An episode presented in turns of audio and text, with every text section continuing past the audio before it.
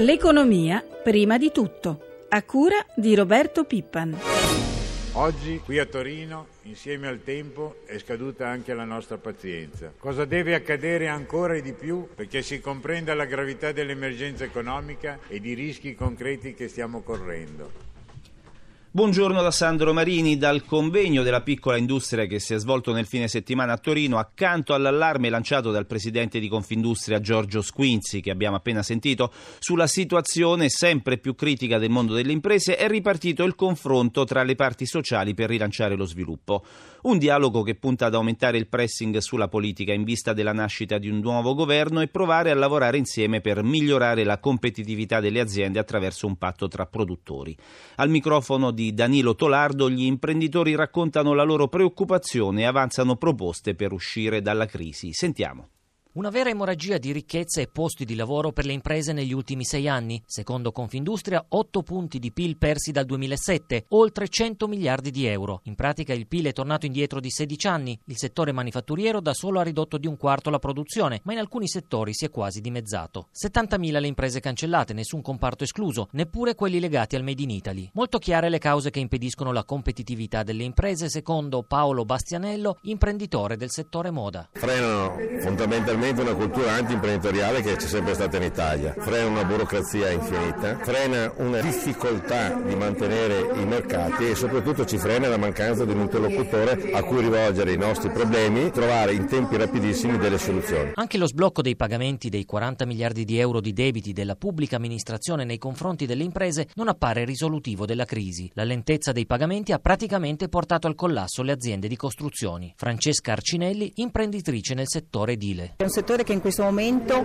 si porta dietro la crisi della crisi e con noi vengono trascinate tutte le imprese manifatturiere che sono collegate al settore dell'edilizia, perché se immaginiamo tutto quello che si produce rientra in un fabbricato. Mortificando il settore dell'edilizia, non rilanciando questa cascata, va certamente a peggiorare l'andamento economico anche delle altre aziende, le quali hanno dei costi come le nostre di carico fiscale eccessivi e intollerabili in questo momento. A pagare la difficile congiuntura anche il ricco nord-est, costretto a puntare solo sulle esportazioni. Soprattutto nelle province venete molte le realtà critiche, come ci dice Alberto Baban, presidente delle piccole e medie imprese venete. Molti imprenditori lamentano la situazione di disperazione perché sono incastrati in un sistema dove il cliente più importante, lo Stato, è un cliente che non compra e quando compra non paga. Le aziende che ce l'hanno fatta, che ce la stanno facendo, sono le aziende che esportano, sono quelle che hanno capito che c'è un mondo enorme che chiede prodotto e che vuole il Made in Italy, però purtroppo con un ripensamento di nuova industria questo non è possibile farlo in un periodo così breve e non è una cosa che possono fare tutte le industrie. L'unica soluzione per non chiudere è delocalizzare? Assolutamente no, perché la fase dopo la delocalizzazione è l'espatriazione e quindi è una rinuncia, la perdita del senso della libertà che l'abbiamo conquistata nel tempo e questo non possiamo permetterci.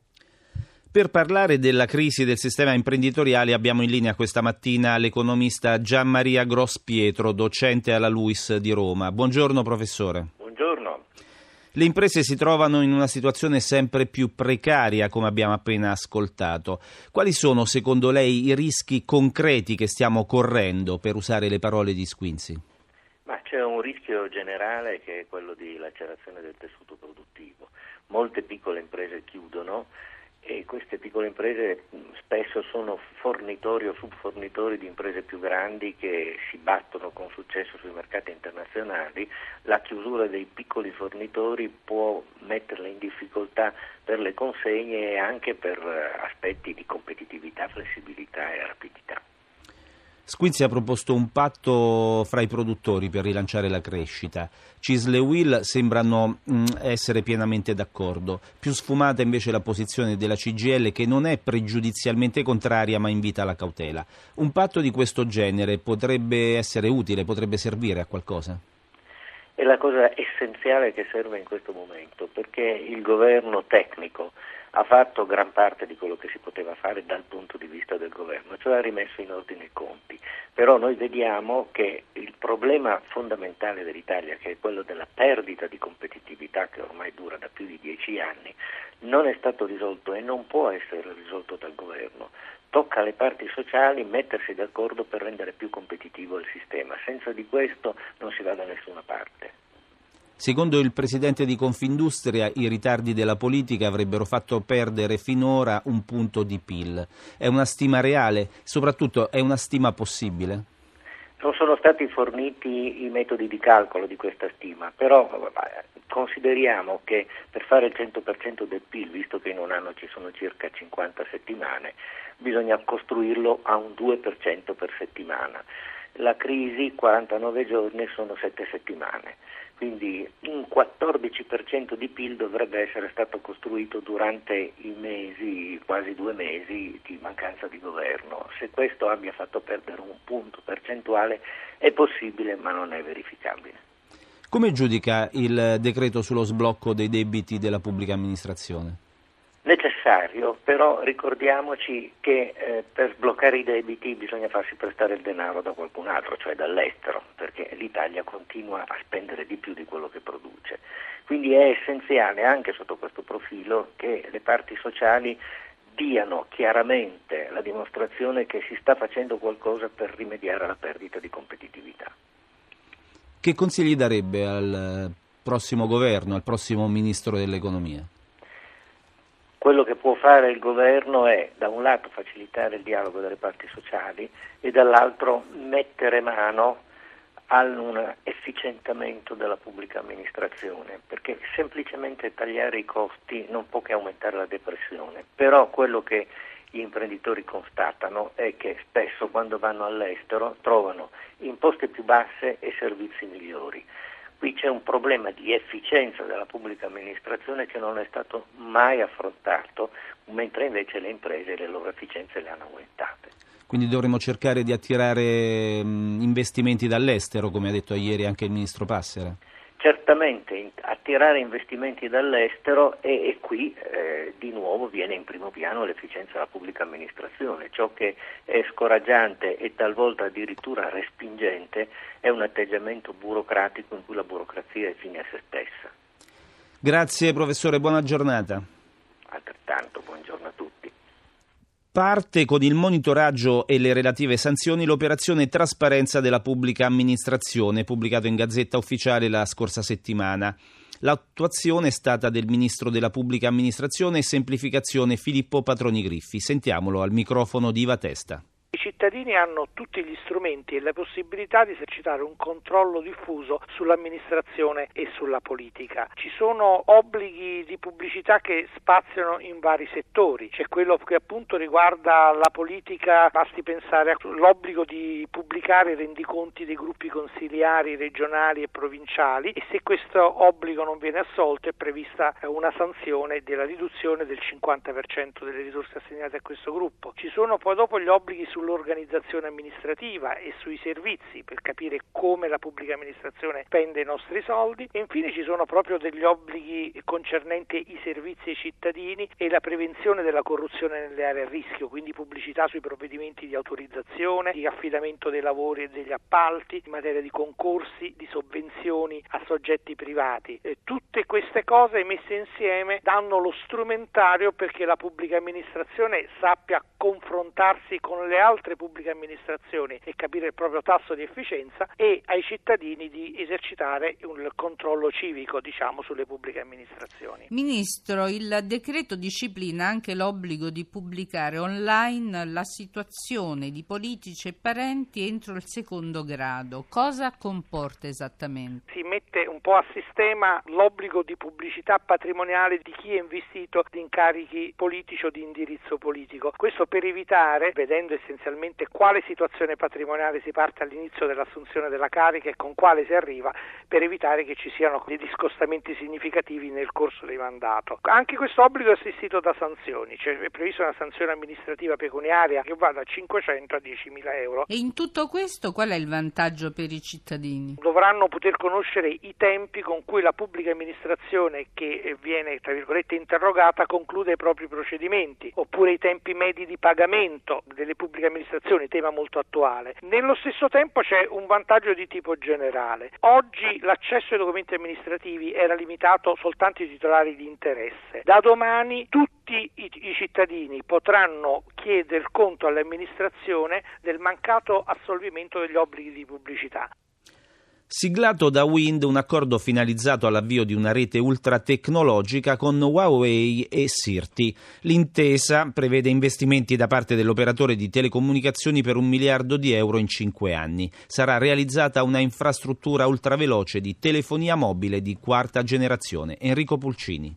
L'obiettivo dell'intesa è quello di creare una rete unica capace di collegamenti fra le diverse tecnologie all'avanguardia in Italia. Il sistema garantirà una copertura capillare per la fornitura di nuovi servizi ad alta qualità di connettività 4G sull'intero territorio nazionale. Ma in concreto, quali saranno i vantaggi per gli utenti? Massimo Ibarra, amministratore delegato di Wind. Il primo vantaggio in assoluto è il fatto che Wind nei prossimi anni potrà avere una rete multitecnologia, come piace a me definirla, che sarà state of the art, quindi sarà sicuramente la rete molto vicina ad essere la migliore sul mercato italiano. Questo ci permetterà di poter gestire con grande tranquillità la grossa e significativa crescita nei volumi di traffico che noi tutti ci aspettiamo per quanto riguarda l'internet in mobilità. Ovviamente questo farà sì che Wind possa continuare a crescere anche come quota di mercato, così come è avvenuto negli ultimi anni.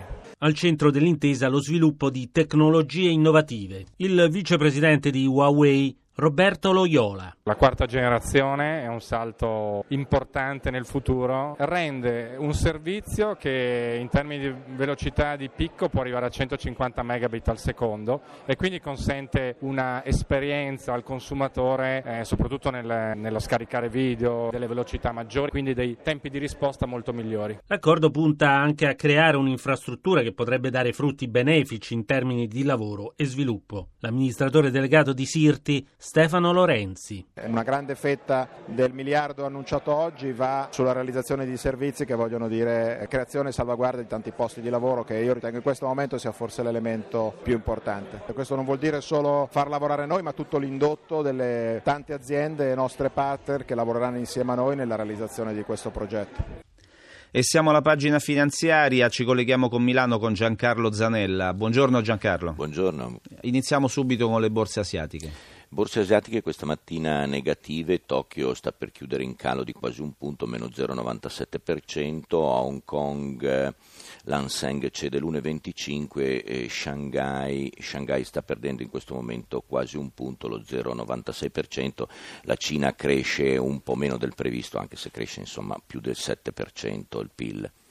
Mattinata importante per il mercato dei titoli di Stato, scatta l'emissione del quarto BTP Italia, ecco quali sono i dettagli di questa operazione? Sì, quarto BTP Italia dopo le altre 3 emissioni che complessivamente hanno portato nelle casse del Tesoro 27 miliardi di euro con un rendimento sopra il 4%, oggi parte il quarto BTP Italia, si concluderà il collocamento giovedì 18 alle 17.30, BTP Italia con un rendimento garantito minimo del 2,25 al quale va sommato diciamo così il recupero dell'inflazione intorno all'1,82%, quindi il rendimento totale sarà intorno al 4% e ricordiamo che poi saranno pagate cedole ogni 6 mesi, quindi 2 cedole e sono tassati al 12,5%. Quali segnali per la riapertura dei mercati stamattina? Riapertura dei mercati questa mattina prudente ma in leggero rialzo, da considerare legato ancora al BTP Italia anche la questione l'andamento dello spread, la settimana scorsa ha chiuso a 307 punti base la differenza di rendimento tra i nostri BTP decennali e Bund tedeschi con interessi pagati al 4,33%. Grazie Zanella, con te ci fermiamo qui.